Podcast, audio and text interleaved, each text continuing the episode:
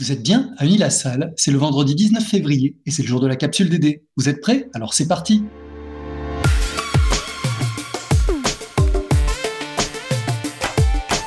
La capsule DD Podcast de la direction du développement durable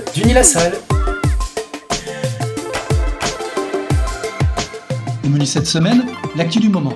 Zoom sur l'Office central de lutte contre les atteintes à l'environnement et à la santé publique l'écho d'Unilassal, la présentation de la com universale, le geste du mois, le tote bag, la fausse bonne idée, et enfin une sélection de podcasts.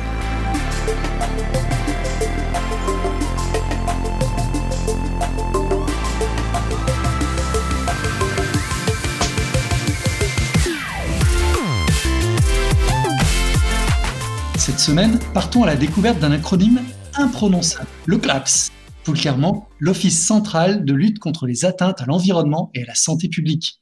Cet office, créé en 2004, rattaché à la direction de la gendarmerie, voit depuis quelques années son action prendre de l'ampleur. Mais quelles sont ses missions? L'OCLA ESP a pour objectif de traquer les biodélinquants. Il a donc pour mission de lutter contre le trafic d'espèces animales protégées, l'abondance de déchets, les pollutions des eaux, la vente de produits phytosanitaires sans autorisation, le trafic de médicaments ou encore le trafic de produits associés au dopage. En octobre dernier, c'est cet office qui avait été saisi pour perquisitionner au domicile d'Édouard Philippe, Olivier Véran ou Agnès Buzyn dans le cadre d'une information judiciaire sur la gestion de la crise sanitaire de la Covid-19.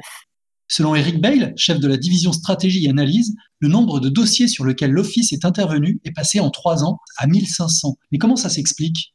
Étant donné que le domaine de la santé publique et plus encore de l'environnement est en constante évolution, les normes et réglementations évoluent à toute vitesse, au rythme des fraudes et des trafics. Néanmoins, on observe que le pouvoir judiciaire est de plus en plus sévère, avec des peines durcies face aux délinquants et criminels. Des juridictions spécialisées en environnement apparaissent également auprès de chaque cour d'appel. Cela passe aussi par la formation de juges et procureurs et la création de modules élaborés conjointement par l'École nationale de la magistrature et l'OCLA ESP. Par ailleurs, le travail des gendarmes est accompagné par des spécialistes des questions environnementales ou de santé publique, comme les inspecteurs de l'Office français de la biodiversité, des agents de la Brigade nationale d'enquête vétérinaire et phytosanitaire, mais également des associations ou ONG engagées sur ces questions.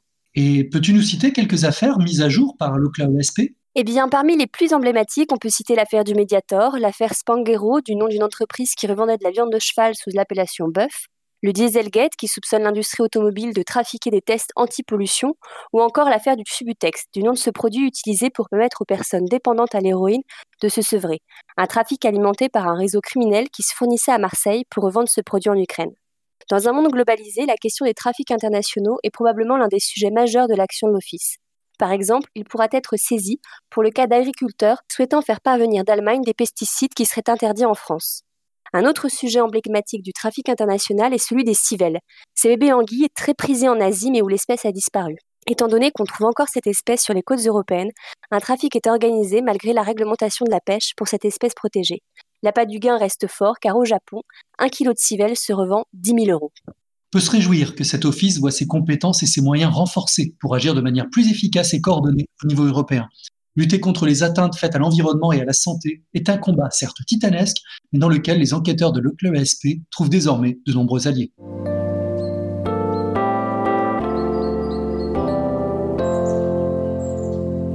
Cette semaine, dans l'écho d'Unilassal, nous sommes avec Marine Akou, vice-présidente de la Commission universelle. Bonjour Marine. Bonjour. Peux-tu nous présenter cette commission? Donc la Com universelle, c'est une nouvelle commission qui a été créée en mai 2020 par deux étudiantes de quatrième année. Et pourquoi cette commission a-t-elle été créée? Cette commission a été créée dans le but de promouvoir l'égalité femmes-hommes, de promouvoir la diversité, l'inclusivité et la visibilité de tous et toutes sur le campus et tout simplement au sein de l'école. La commission a été créée à partir d'un constat assez simple qui était qu'il y avait certains propos et certains gestes parfois qui pouvaient être discriminants au sein du campus et euh, également au sein des entreprises.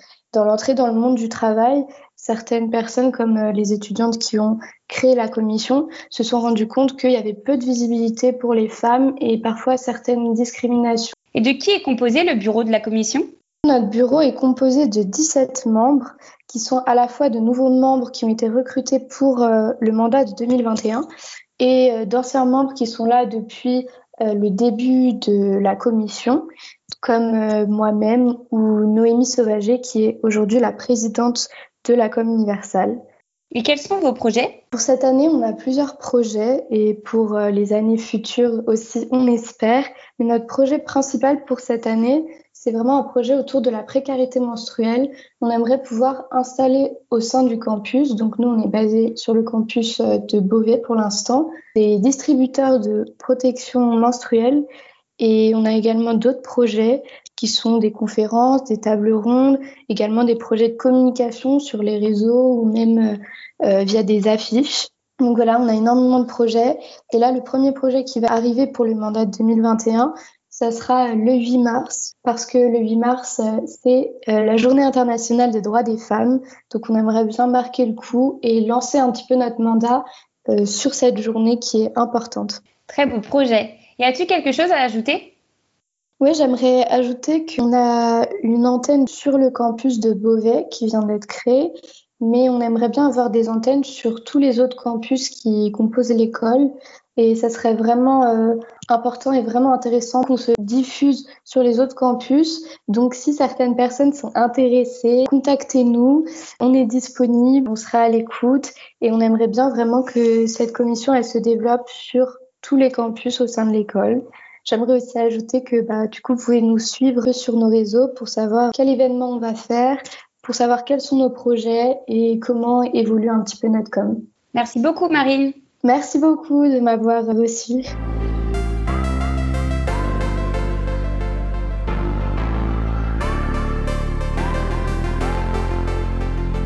L'envie d'agir des nombreux acteurs est louable, mais elle conduit parfois à des choix pas toujours rationnels. Ainsi, les alternatives au plastique ne sont pas toutes vertueuses. Témoigne une étude danoise de 2018 qui affirme que les tote bags ont une empreinte écologique bien plus importante qu'on ne l'imagine. Essayons d'y voir plus clair et commençons par un retour aux origines.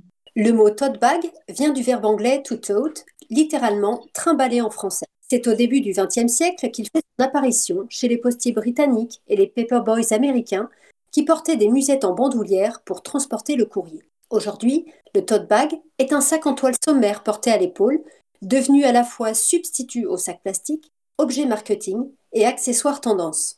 Que nous apprend cette fameuse étude de l'agence danoise de protection de l'environnement intitulée Évaluation du cycle de vie des sacs à provision C'est la fabrication même des tote bags qui est pointée du doigt. Dégradation des eaux et des terres, impact sur la santé humaine, les chercheurs expliquent que le sac plastique en polyéthylène basse densité serait l'option la moins polluante.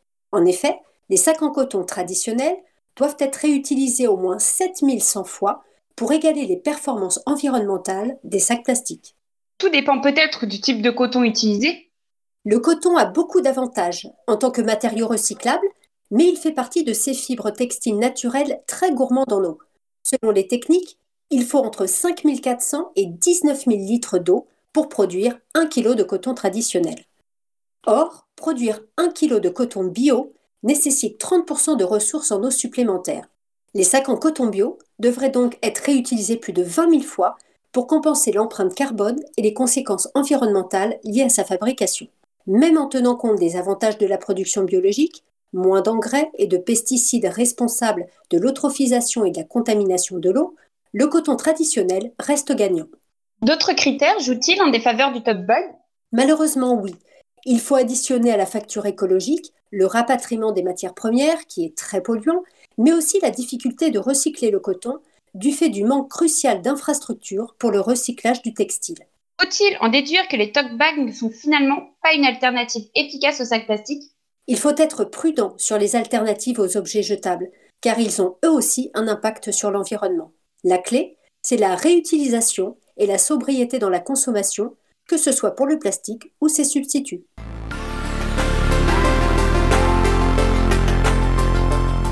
La capsule DD se met en pause pour une semaine et vous propose, à la place de son traditionnel agenda, une série de podcasts à écouter tranquillement si vous avez la chance de pouvoir profiter de quelques jours de vacances.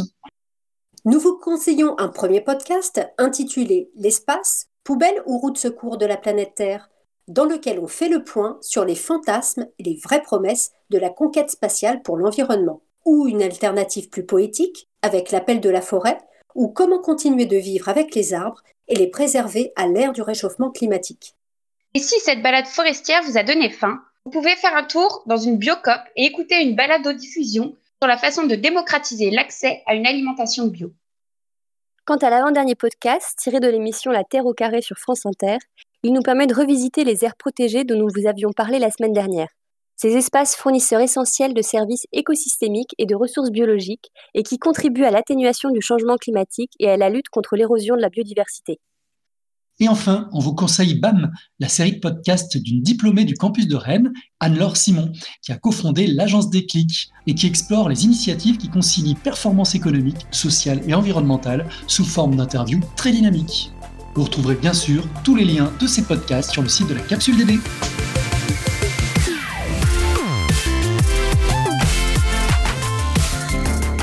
Et voilà, la capsule DD du Salle, c'est fini pour aujourd'hui. On espère que ça vous a plu. N'hésitez pas à nous partager vos quiz enthousiastes, vos propositions de thèmes et vos suggestions d'amélioration à l'adresse capsuleddd.unilasalle.fr. Merci pour votre écoute et pour vos actions en faveur du développement durable. On a hâte de vous retrouver le 5 mars. Et d'ici là, vous pouvez méditer cette pensée de Léonard de Vinci Va prendre tes leçons dans la nature.